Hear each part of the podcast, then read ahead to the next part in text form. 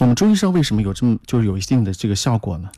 因为中医治疗这个眼病呢，它是一个整体观念去治病，对，就眼睛的所有的功能跟身体的脏腑功能跟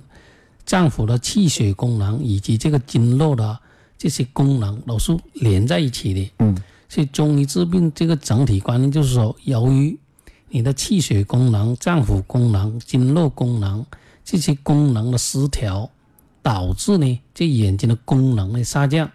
比如说眼睛的情盲功能下降，就会并发这个